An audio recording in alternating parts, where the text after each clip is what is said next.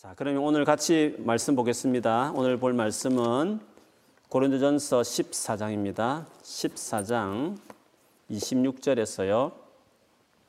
26절에서 마지막 40절까지 제가 한번 읽겠습니다. 여러분이 눈으로 따라서 보시면 되겠습니다. 26절에서 40절입니다. 읽겠습니다.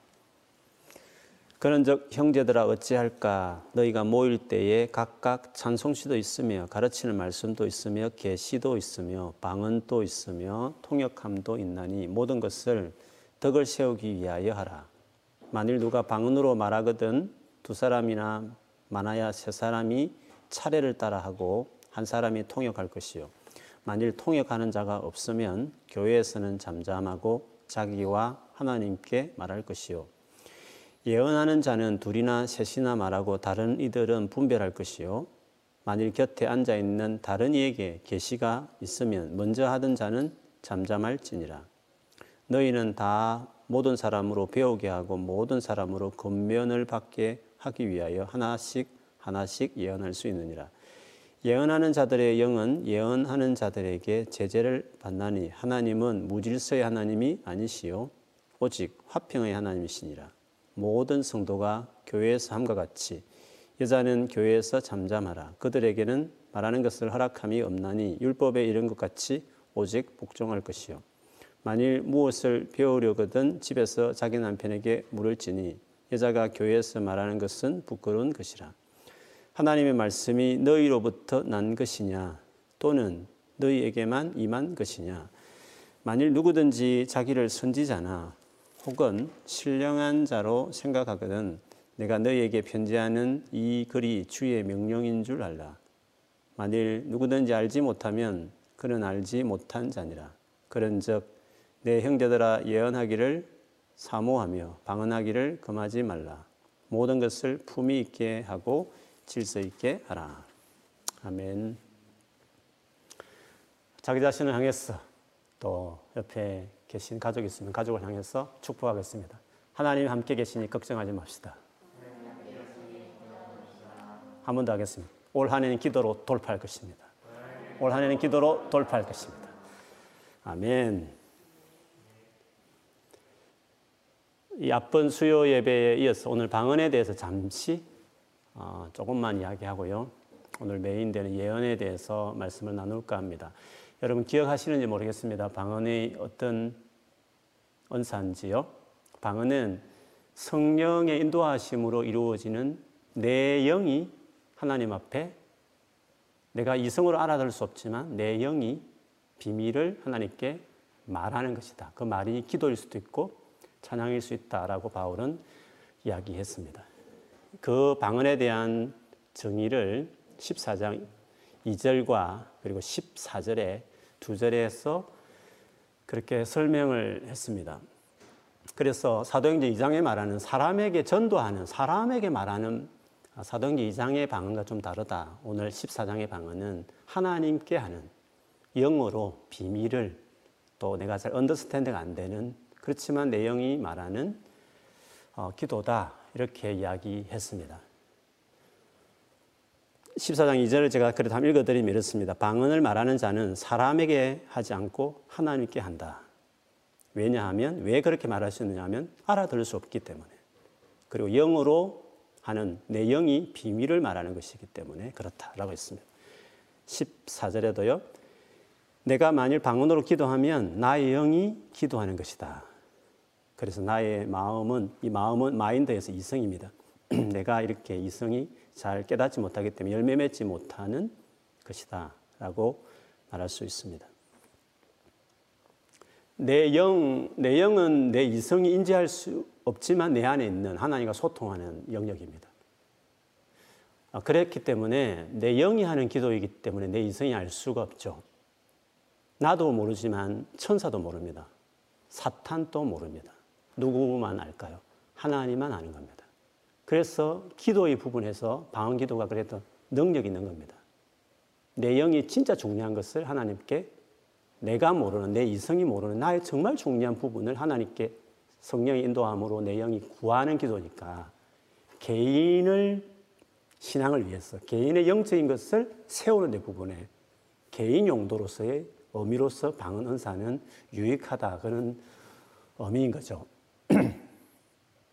그런데 이렇게 방언을 설명하고 있지만 유튜브에서 방언 기도 치면 방언에서 가장 강력하게 반대하는 어떻게 보면 이것을 위해 40년을 준비했다고 하는 지난주에 지난번에 설명했었던 노 목사님이 계십니다. 성경 통독으로 아주 유명하시죠. 몇백 독그 통독하신 정말 말씀을 사랑하고 또 많은 분에게 영향을 주는 분이십니다.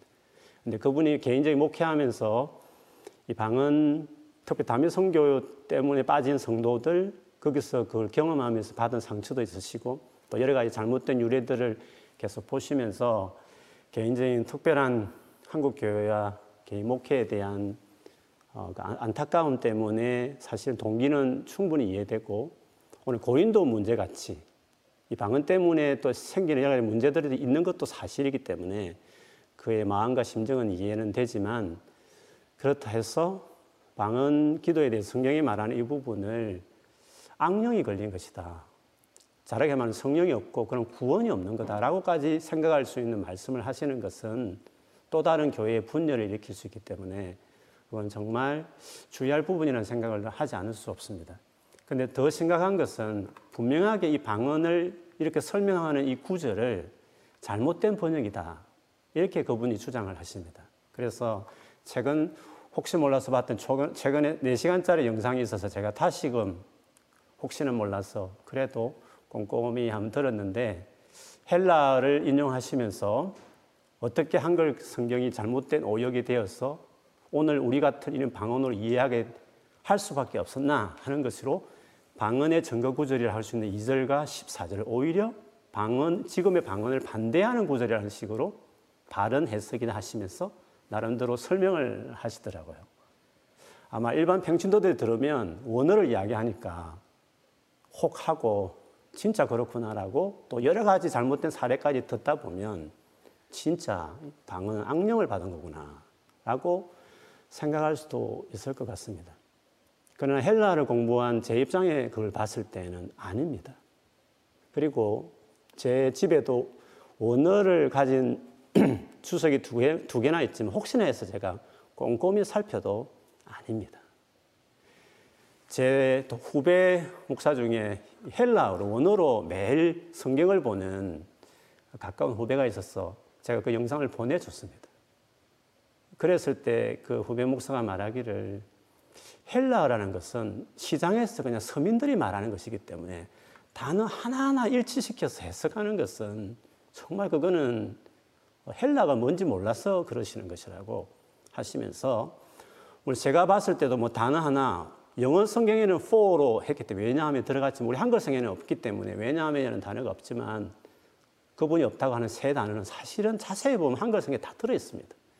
그분이 너무 오래되셨기 때문에 헬라를 잘, 모르, 잘 모르셔서 그런지 모르겠지만 사실은 우리 한글 성경이 그대로 원문을 잘 살렸습니다. 그리고 제일 성경 써서 번역한 성경책이 영어 성경인데 영어 성경 다 뒤져보십시오. 우리 한글 성경의 의미를 그대로 사실 설명합니다. 사실 밥 먹고 원어 가지고 자기 말처럼 지금 사어기 때문에 사용하지 않지만 자기 언어 못지않게 익숙하게 연구하는 학자들이 번역할 때 그렇게 심각하게 오류를 번역하지 않습니다. 그렇기 때문에 진짜 그냥 성경을 정말 존중하시면 정말 성경을 사랑하면 성경이 그 말하는 그대로 방언은 이런 것이다라고 하는 그대로 그냥 받아들이는 것이 정말 성경을 사랑하는 것이라고 생각을 합니다. 그래서 오늘 14장 부터 말하는 이 방언에 대한 이야기는 고린도 교회가 방언을 너무 중요하게 여긴 것입니다. 개인 용도로 주신 은사인데 불구하고 공식적인 자리까지 하기 시작했고 그것이 신령한 것의 척도처럼 아, 시비거리가 되다 보니까 교회에 좀 문제가 생겼습니다. 그래서 바울은 방언이라는 게 무엇인지에 대해서 정의를 내린 겁니다. 그리고 모였을 때는 서로를 세워가야 되는 의미가 있는데 서로 세우는 은사는 아니니까 세우는 은사에 걸맞는 차라리 예언을 사모하라고 말씀하신 것이지 방언 자체가 마치 완전히 잘못된 것처럼 성경 자체가 그냥 아무 선입견 없이 읽어보면 그런 의미로 바울이 말하고 있다는 것을 어, 알수 있습니다. 그래서 오늘 읽었던 본문 27절, 28절에도요. 방언을 하지만 만일 통역이 없다면 28절에 보면 교회에서는 잠잠하고 자기와 하나님께 말할 것이요. 물론 교회에서 기도할 때도 방언 기도 하던데요 라고 말했지만 그 여기서 말하는 교회라는 공식 예배를 말하는 겁니다. 교회에서도 모여서 우르르 같이 개인 기도할 때는 방언을 할 수 있죠. 물론 옆에 너무 방해되거나 너무 튀게 하면 그거는 좀 안 되는 부분이지만 조심하면 되지만 개인적인 하나님께 기도하는 교회에서도 만약에 뭐 그런 자리가 있으면 할 수도 있는 거죠. 근데 예배용으로 공식적으로 누가 이렇게 듣고 세워하고 하는 그런 자리에서 방언을 하는 것은 옳지 않다는 고린도교에 그렇게 했기 때문에 그렇게 이야기하는 것입니다. 그래서 오늘 28절에도 자기와 하나님께 말하라 했습니다. 자기와 하나님 사이에 말하는 거다. 원래 그것이 2절에서도 14절에도 말했 그대로 바울은 통역이 없다면 교회를 위한 알아듣지 못하는 그런 방언 은사를 왜 교회 공식적인 순서에 넣냐. 만일에 통역이 있으면 통역이 되니까 무슨 의미인지 영의 비밀을 말하는 하나님의 마음을 표현하는 것이니까 도움이 되니까 예언적인 성격이 되니까 할 수 있지만 통역이 함이 없다면 자기와 하나님께만 말해라 라는 방언의 원래 그 목적대로 그냥 해라. 그렇게까지 이야기한 것이었습니다.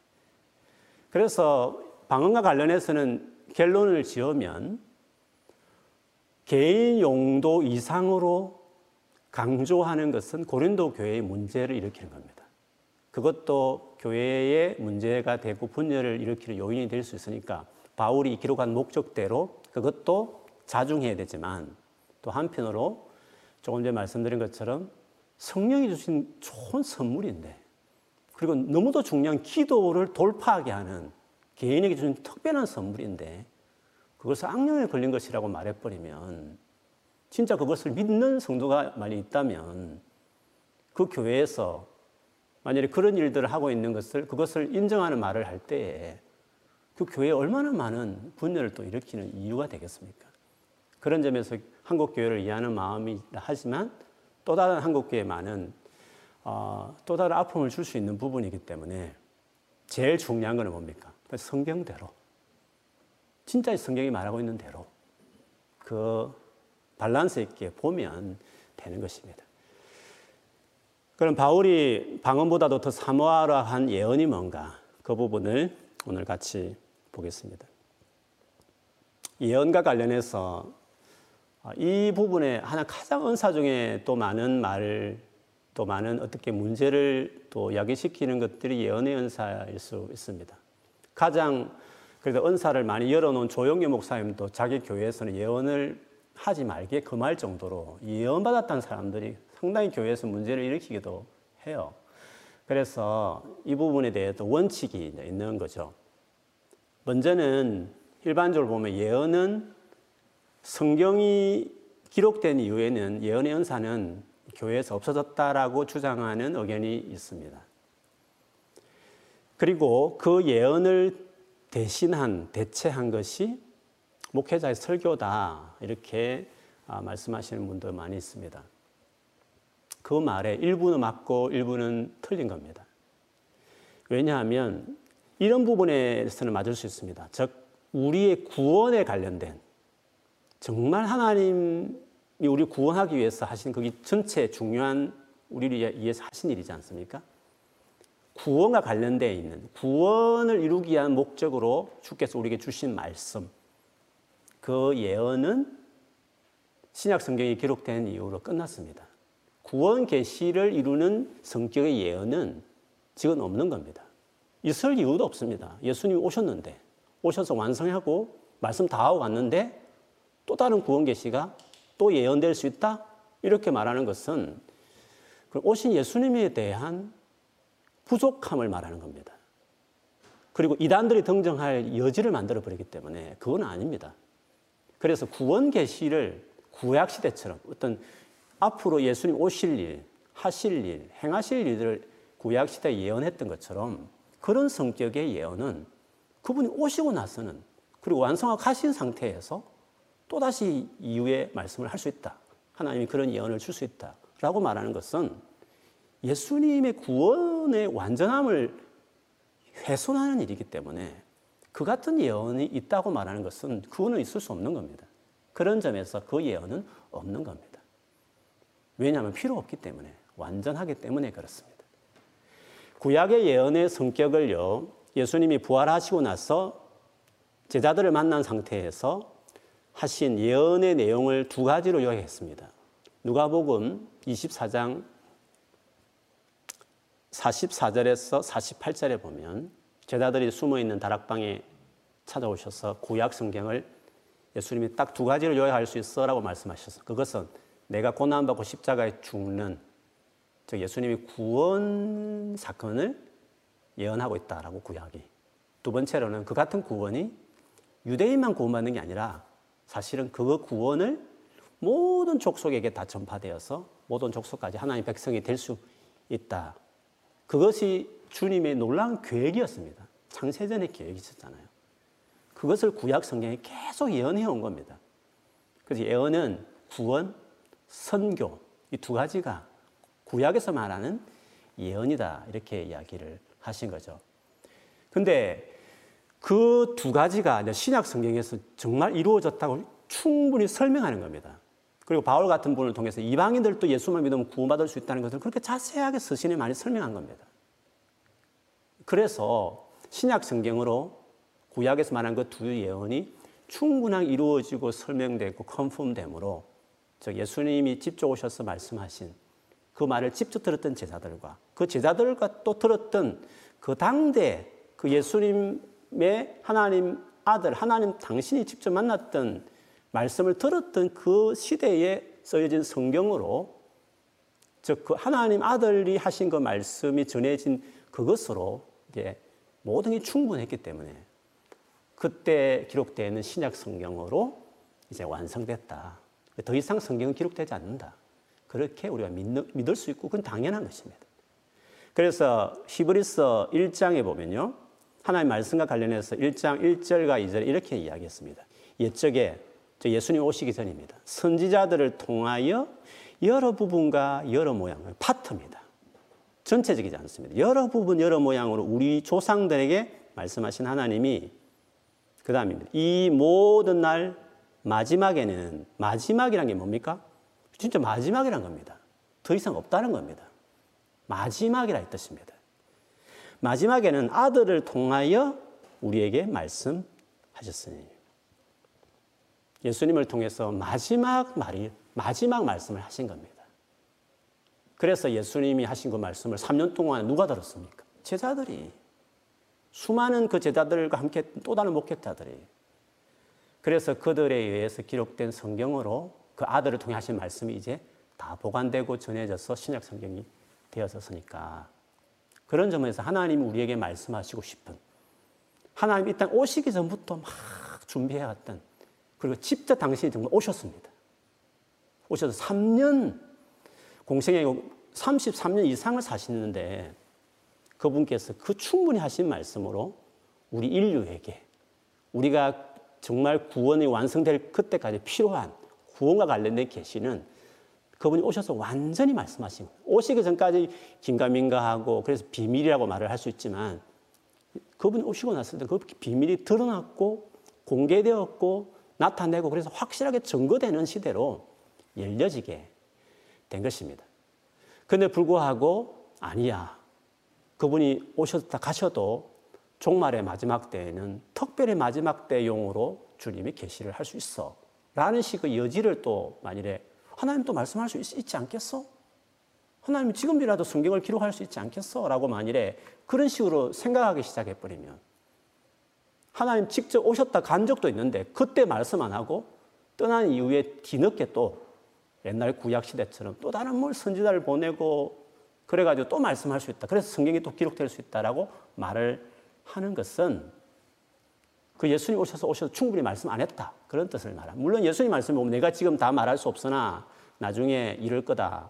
보혜사 올 것이다. 라고 말하지만 그거는 성령, 오순절 성령의 역사를 이야기하는 겁니다. 물론 그 그래서 보혜사를 다 교주를 말하는 겁니다. 예수님 다 말 안 하고 나중에 말한다고 하면서 보혜사를 말했기 때문에 그래서 다 이단들이 교주들 보혜사라고 말한 겁니다. 그들이 와서 진짜 예수님 다 말 못한 것을 말했다라고 말할 수 있는 그 구절이 될 수 있으니까 그런 거죠. 그렇지만 전 우문맥 다 보면 그 보혜사는 성령을 이야기하는 게 맞습니다. 너희 가운데 있다 했기 때문에 그 보혜사가 지원 교주가 그때도 있었나요? 그 제자들이 그, 그 제자들 속에 있었나요? 아니거든요.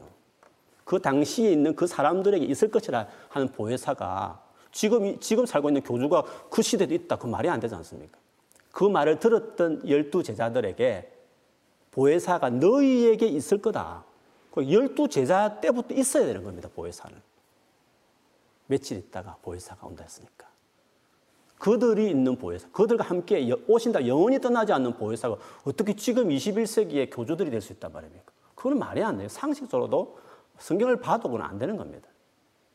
그래서 성령이 오셔야 영적인 것이 열려야 되기 때문에 예수님이 이미 하신 말씀을 생각나게 할 거다. 깨닫게 할 것이라 했기 때문에 이미 주님이 오셔서 정말 말씀을 타신 것이었습니다.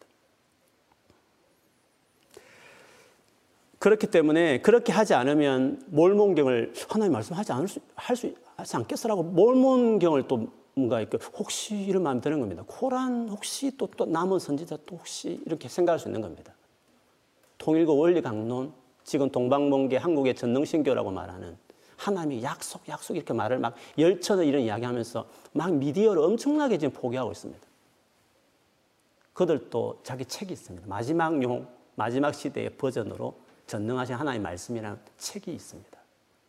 그런 계시를 또가 뭔가를 받아들일 여지가 만들어지는 겁니다. 아니면 감춰져 있었는데 그거를 제대로 해석해내는 오늘날 한국 유명한 이단들이나 그 교주들 비밀을 드러내는 마지막 때 정말 구원에 진짜 구원에 필요한 계시를 하는 존재들 그런 사람들을 또 등장시킬 여지가 있는 겁니다. 하나님이 직접 오실 때는 말 안 하시고 떠나고 나서 뱀뱀차는 그것도 돈이나 성적인 여러 가지 문제를 일으키는 그들을 통해서 말씀했다. 그거는 이 계시에 대해서 예언에 대한 성격을 이해를 못하니까 교회 다니면서 어수룩하게 알다 보니까 성경 가지고 깨 맞추면 그냥 그럴다 하면 넘어가 버리는 겁니다. 그래서 예수님이 오심으로 완전했다. 우리가 하실 말씀도 충분했다. 그런 점에서 구원과 관련된 또 다른 예언은 이제는 충분하고 완성되었기 때문에 없다. 그런 예언은 없다. 이렇게 보는 것이 그것이 예수님에 대한 온전함에 대한 일이죠. 구원 계시로의 예언은 없지만 그 구원 계시라는 큰 그 원리 속에 그 울타리 속에 주님께서 당신의 백성에게 지금 말씀을 하실 수 없느냐? 말씀하실 수 있죠. 그거를 예언이라고 말한다면 지금은 그 예언은 있는 것입니다. 신약으로 만일에 성경이 끝났기 때문에 더 이상 하나님 우리에게 말씀하지 않는다라고 하는 것을 그걸 믿는다는 것이 이상합니다. 이제 성경 주었다. 이제 이제부터 나 입을 닫는다. 성경 보고 네가 깨닫고 교훈 삼아서 네가 계획하면서 네가 생각하고 마음을 먹고 지키며 살면 돼. 나는 더 이상 말하지 않아. 입 닫고 있다. 그것도 이상하지 않습니까? 그리고 성경이 어디 입 닫고 있다는 말씀이 어디 있습니까? 물론 그 비슷한 뭐 부분적으로 보나 희미하나 이런 말씀인데 그거는 자세히 보면 오히려 재림 때까지 재림하시면 부분적이 없어진다는 의미지 재림 전까지는 있다라는 오히려 증가하는 구절이 될 수 있습니다. 그래서 주님께서 우리에게 구원 계시로서는 더 이상 하실 말씀이 완전해졌지만 그리고 완전한 구원에서 이제 우리가 주님을 사귀지 않습니까? 하나님 우리 안에 들어오셨지 않습니까? 영이. 그러면 더 신약 시대는 하나님과 교제하는 것이 우리 믿음의 특징입니다. 교제라는 데 말은 안 한다. 그게 더 이상한 거 아닙니까?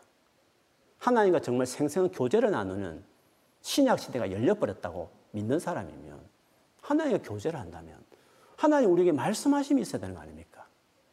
구원의 계시를 말하는 게 아니라 구원받은 우리에게 구원받은 우리를 위해서 하나님께서 말씀하시고 인도하시고 그런 거 있지 않습니까?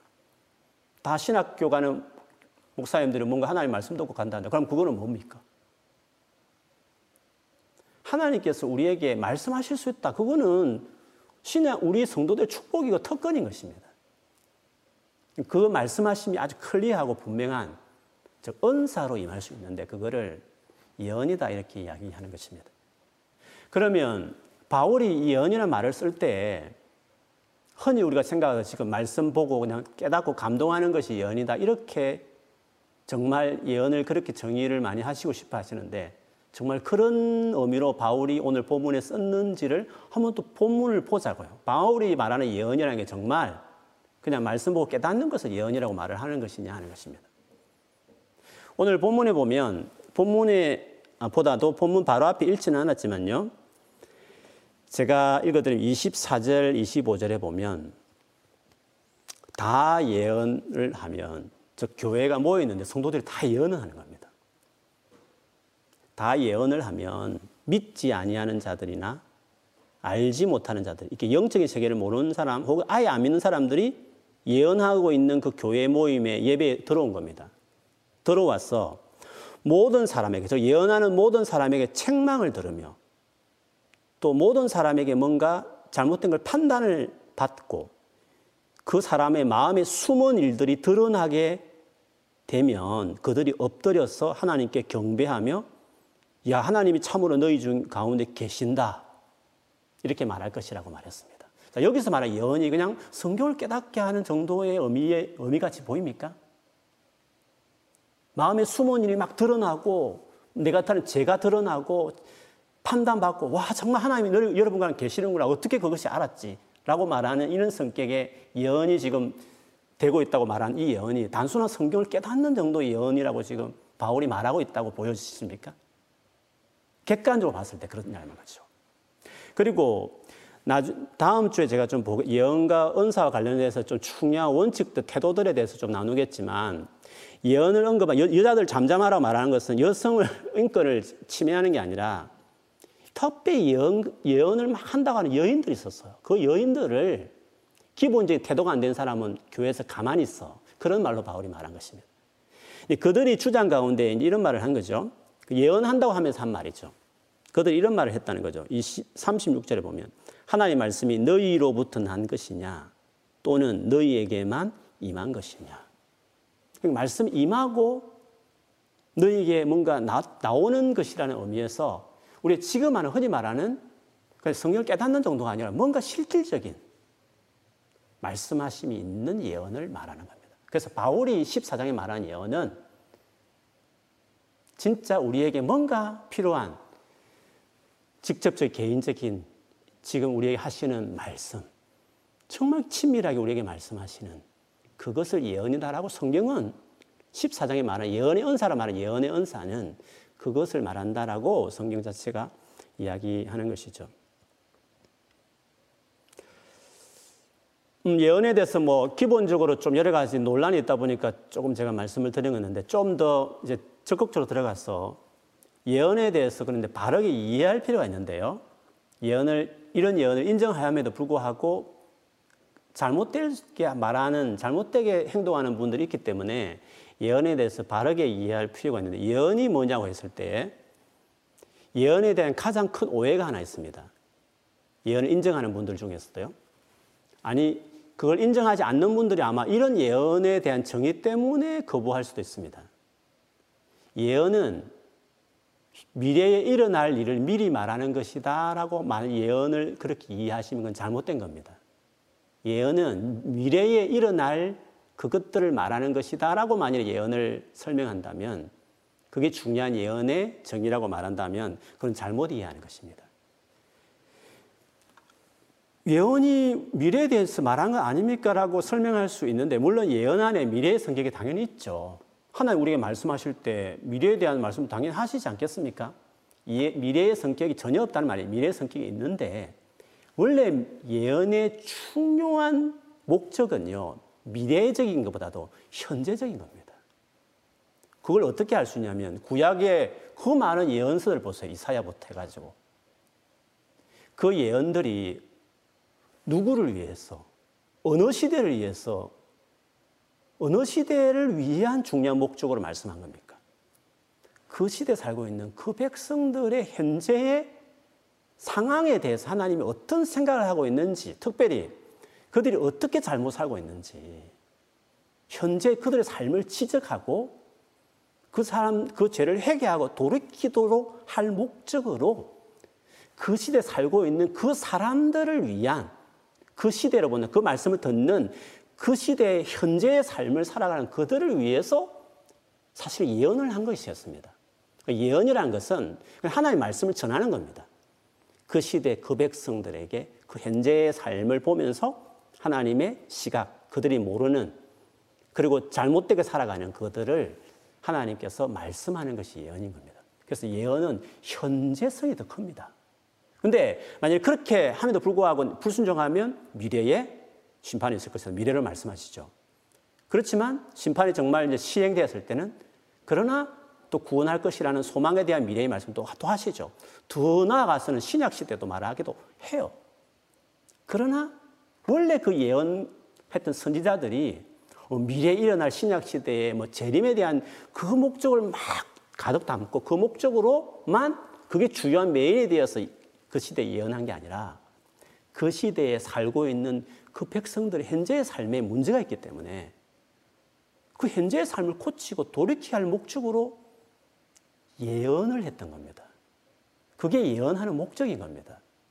그래서 예언은 단순히 미래에 일어날 일을 말하는 것이다라고 생각하는 것은 그 메인 중요한 목적을 벗어난 의미를 말하는 거죠. 그래서 옛자가 미래, 미리 옛자라고 써 있는데 사실은 미리 옛자보다는 맡을 옛자가 맞습니다. 말씀을 맡았다. 그런 의미가 사실은 더 맞은 한문으로 본다면 그 말이 맞는 말인 거죠. 그래서 신약의 유일한 예언서인 요한계시록도 이렇게 해석을 해야 되는 겁니다. 미래에 일어날 것을 말하는 예언으로 예언을 정의해서 요한계시를 보니까 자꾸 요한계시록을 이상하게 해석하는 겁니다. 그리고 그렇게 해석하기 때문에 자꾸 이단들이 자꾸 한국교회에 나오는 겁니다. 예언이 뭐라고요? 그 처음 그 하나의 말씀, 그들에게 하시는 그 선지자를 통해 하시는 그 말씀을 그 시대, 그 교회, 그 백성들을 위해서 하시는 말씀입니다. 그럼 요한계시록은요, 2장, 3장, 7교회에 하신 말씀이지만 4장, 5장에 나오는 하나님과 성자께서 6장부터 이루어지는 인을 떼는 그 모든 재앙들도 그 일곱 교회 그들에게 하는 말씀인 겁니다. 그들에게. 그게 예언이기 때문에 그렇습니다. 로마 황제 숭배에서 고통당하는 믿음에 대해서 또 세상에 타협하는 그들에게 경고도 하고요. 그 수많은 재앙이 있지만 그 가운데 자기 백성을 지켜내니까 끝까지 믿음을 지키고 두 정인처럼 복음을 전하며 장렬하게 순교해가면서 그러나 어린 양이 다시 오실 것이라는 다른 모든 신약의 말씀과 똑같은 의미로 그 시대 그 일곱 교회를 향해서 1장부터 21장 전체를 다 그 일곱 교회 주신 그들을 향한 그들에게 현재적인 말씀이었다는 거죠. 그렇게 봐야 예언을 제대로 이해하는 것입니다. 미래의 의미도 담고 있죠. 과거도 다 이야기합니다. 그러나 중요한 것은 그 말씀을 원래 받았던 독자들, 하나님의 백성들에게 필요한, 필요한 그들을 위한 말씀이다. 그 관점에서 먼저 1차로 예언서를 해석해야 그게 원래 예언서의 목적이라는 것입니다.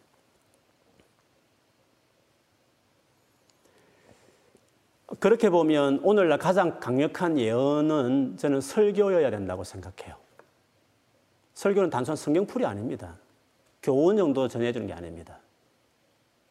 그 어떠한 특정한 장소에 특정한 시간에 거기에 특별히 그 공간에 모이는 그들에게 하나님께서 그 성경 본문을 가지고 그 본문에 있는 어떤 부분을 가지고 오늘날 그 시대 그 사람들에게 필요한 현재 그들에게 필요한 말씀을 하나님이 전하는 아주 중요한 자리가 설교니까 설교는 예언적이 된다. 그렇게 저는 생각하고 그게 맞는 거죠. 그래서 설교가 예언이라는 그 말이 흔히 예언을 무시하는 분들이 그런 말을 하는데 그 말이 사실은 일리가 있는 거죠. 그 부분에 있어서는.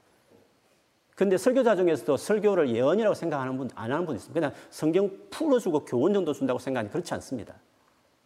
정확하게 본문을 해석해내지만, 그러나 하나님께 기도하면서 이 말씀 가지고 그 장소 그 자리에 있는 당신이 사랑하는 자녀들에게 하실 말씀을 그 본문 구절 가지고 적용할 때에 현재적으로 그들에게 필요한 그들에게 맞는 하나의 말씀을 전해야 되는 것이 맞으니까 설교가 예언적이다 하는 것은 맞는 거죠. 그런 점에서 정말 내가 이 시대에 교회를 통해서 하나님 내게 하실 말씀을 들으려면 자기가 출석하는 교회 강단을 통해서 전해지는 게 맞는 겁니다. 그리고 전해지기 위해서 설교자들 위해서 그렇게 기도를 해야 되는 겁니다. 유튜브에서 그 유명한 목사님들 설교는 들을 때 은혜가 되고 감동이 되지만 그 목사님은 그 목사님 목회하는 그 성도들에게 그 말을 하는 겁니다. 우리에게 하는 게 아니라. 제너러스한 적용은 되고 감동은 되지 모르지만 당장 내가 실천할 수 있는 것은 영국의 런던의 이 상황에서 필요한 말씀은 한국에 있던 유명한 목사님 하시는 것이 아니라 런던에 있는 한인교회 그 강단에서 그 현장에서 기도하면서 그 본문 가지고 실험하면서 주실 마음을 전하는 본인이 출석하는 강단에서 하나님의 말씀이 전해지는 겁니다. 그것이 예언이 뭔지를 아는 사람들이 설교를 하나 들어도 가질 수 있는 특징이라고 말할 수 있는 거죠. 예언을 주신 목적이 뭔가 했을 때 14장 3절에 보면 시작할 때 이렇게 바울이 말했습니다. 예언하는 자는 사람에게 말합니다. 방과 다릅니다. 덕을 세우며 건면하며 위로하는 것이다. 예언을 그렇게 성격을 말했습니다. 영어로 보면 덕을 세운다는 말은 strengthening, 강하게 한다는 거죠. 그리고 encouragement, comfort, 격려하고 위로한다. 이것이 예언의 목적입니다. 그런데 예언의 목적이 당연한 겁니다. 왜요? 예언은 현재 그 자리에 있는 자들에게 하나님 하시는 말씀입니다. 즉, 사랑하는 아빠가 단지 사랑하는 아들과 딸에게 하는 말씀인 겁니다. 사랑하는 아버지가 자녀에게 말할 때 당연하죠. 용기를 주고 싶고, 강하게 하고 싶고, 위로하고 싶고, 격려하고 싶은 거 아니겠습니까? 그게 예언에, 그래서 예언한다면 사람을 디스하고, 두려워 떨게 만들고, 막 시험 들게 하고, 그렇게 하는 것은 그가 뭘 봤는지 뭘 들었는지 모르겠지만 예언의 성격에 맞게끔 표현을 잘 못하는 것은 그 본인 책임인 거죠. 그렇기 때문에 예언이라는 것은 하나님이 뭔가 마음과 메시지를 전하지만 반드시 사랑하는 아빠가 그 딸과 아들에게 말한 아무리 잘못된 죄를 짓고 그걸 죄를 보여줘도 지적하는 말을 한다 할지라도 반드시 강하게 세우기 위해서 격려하기 위해서 위로할 목적으로 그런 마음으로 하나님이 당신의 자녀들에게 말하고 싶어 하는 것이니까 만일에 그 하나님의 마음을 잘 듣는 예언의 연사가 있는 분들은 표현할 때도 반드시 그 목적을 가지고 그에게 전해줘서 정말 그가 그 말을 통해서 격려받고 위로받고 뭔가 약해졌는데 강하게 되는 회복되는 그런 목적이 돼야 되는 것이죠. 근데 주의할 점은 예언은 책으로 비유한다면 섭타이틀입니다. 그게 메인 서브젝이 아닌 겁니다. 메인은 뭡니까? 기록된 말씀인 겁니다.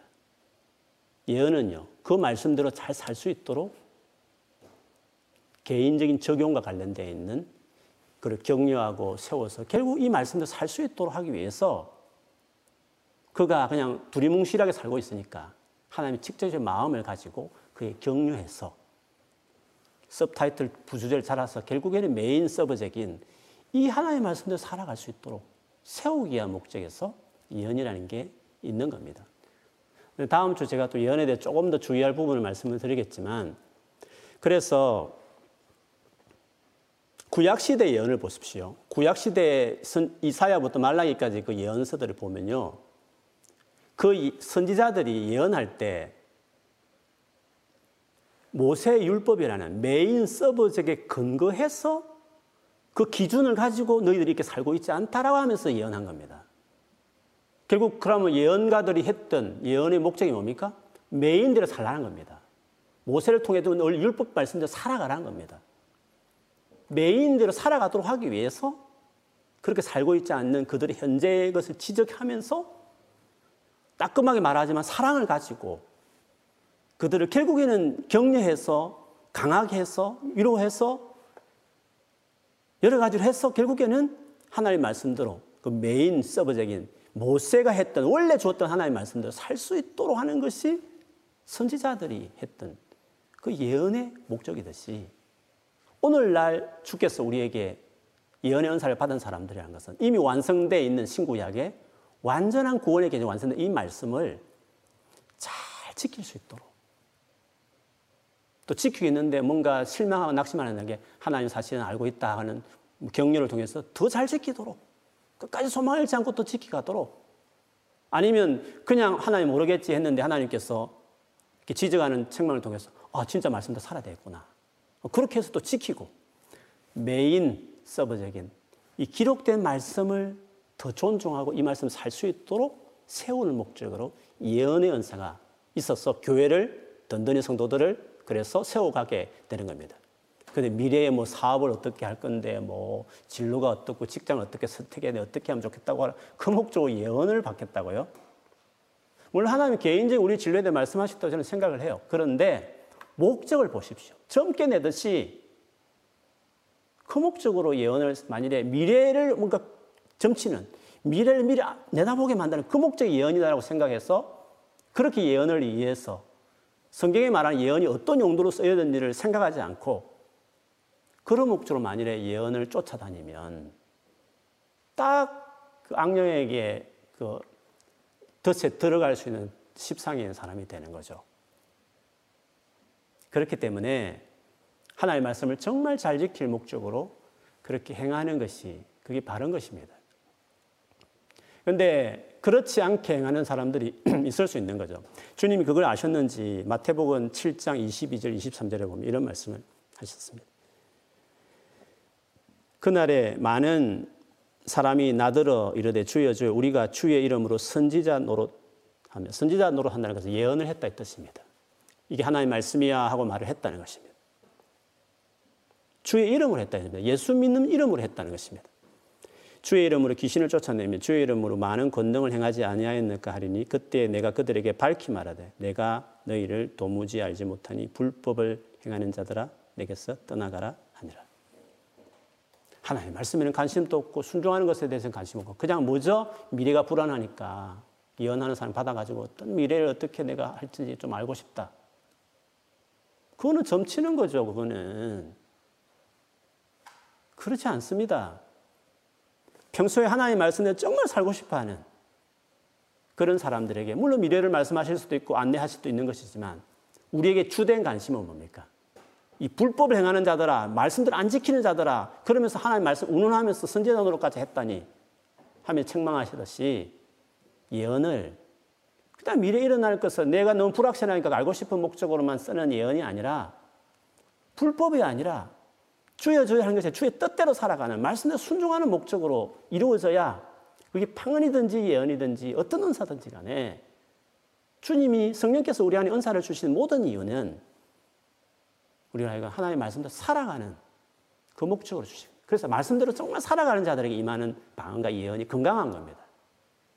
그럼 아무 문제도 될 것도 없는 것입니다. 근데 너무 체험 위주나 너무 그냥 신비를 쫓아가다 보니까 이게 다 문제가 되는 거죠. 그 자체가 신비로운 일이지만 그래서 바울이 말하는 이 중재 그대로 이 원래 주신 목적대로만 잘 이해하면 방언을 금할 이유도 없으며 예언을 정말 사모해서 할 수만 있으면 막연한 하나님, 막연하게 내 감동을 누구나 느끼는 예언적인 것도 경험하지만 진짜 클리어하게 하나님 주신 그 말씀을 전해준다면 이렇게 힘든 팬데믹 상황에 고민한 우리 모두에게 얼마나 많은 소망과 격려를 이미 우리가 뭐 설교를 통해서 말씀을 격려도 받지만 실질적으로 얼마나 소망과 격려를 받을 일들이 많이 있겠어요. 그런 점에서 바울은 모두가 다 예언했으면 좋겠다 할 만큼 모두가 다 예언하고 있으면 안 믿는 사람이 들어와서 그 놀랜다고 하는 것처럼 그래서 교회 안에 정말 살아계신 하나님 임재 그분이 하신 말씀을 듣고 서로 격려가 나눌 수 있으면 얼마나 우리가 위로받고 힘을 얻고 더 주의 말씀도 살아가는 사람이 되겠습니까? 그래서 이 주신 목적을 잘 이해하고 그리고 사모하세요. 사모하면 주님이 뭐 방언뿐만 아니라 예언의 부분도 그냥 성경에 지금 말하는 이 예언의 성경 그대로니까 그대로 하면 주님 주셨어. 또그 목적대로 겸손하게 잘 사용하면 많은 사람들을 주님의 이 기록된 말씀, 그렇게 중요하게 생각이 말씀대로 살아갈 수 있도록 도와주는 좋은 일꾼이 될 것입니다. 그런 의미에서 우리 교회 안에 그런 놀란 이 주님 주신 은사들이 잘 드러나고 잘 사용되어서 많은 우리 형제자매들 성도들을 하나님 뜻대로 말씀을 살아가도록 건강하게 돕는 우리 성도들 우리 꿈 있는 교회 되기를 그런 은사가 부어지고 나타나게 되기를 주님 이름으로 축복합니다. 아멘.